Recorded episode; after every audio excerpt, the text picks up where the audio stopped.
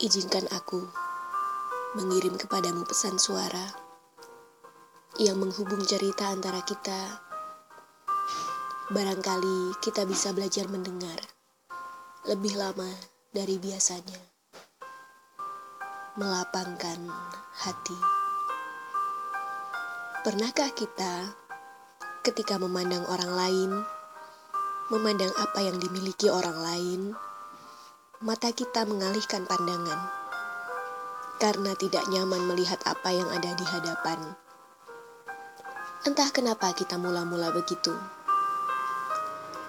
Pernahkah kita, ketika berbincang dengan orang lain, tiba seperti tidak diterima, maksud kita pun tertolak, lisan kita terdiam, menahan kecewa. Pernahkah kita ketika mendengarkan orang lain. Tiba kita tersinggung, kita mengira yang bukan-bukan tentangnya. Telinga kita pun peka, terluka. Apa yang terjadi sebenarnya? Mungkin kita pertama bertanya, ada apa dengannya? Tetapi kita jarang bertanya, ada apa dengan diri kita?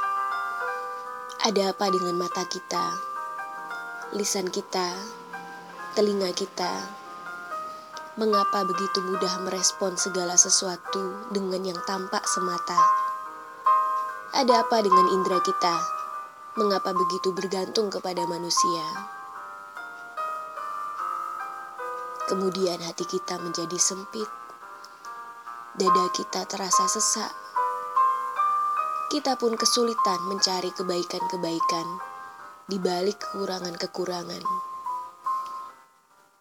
Kita kesulitan melihat baiknya, mendengar baiknya, terlebih mengucapkan yang baik kepadanya.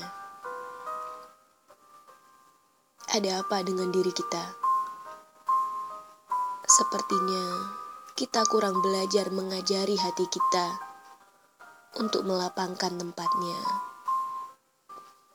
Kita abai mengajari hati kita menjadi hati yang lapang sebagaimana mestinya. Barangkali kita perlu menengok kembali niat interaksi kita. Karena apa? Karena siapa? Apakah semua itu Karenanya,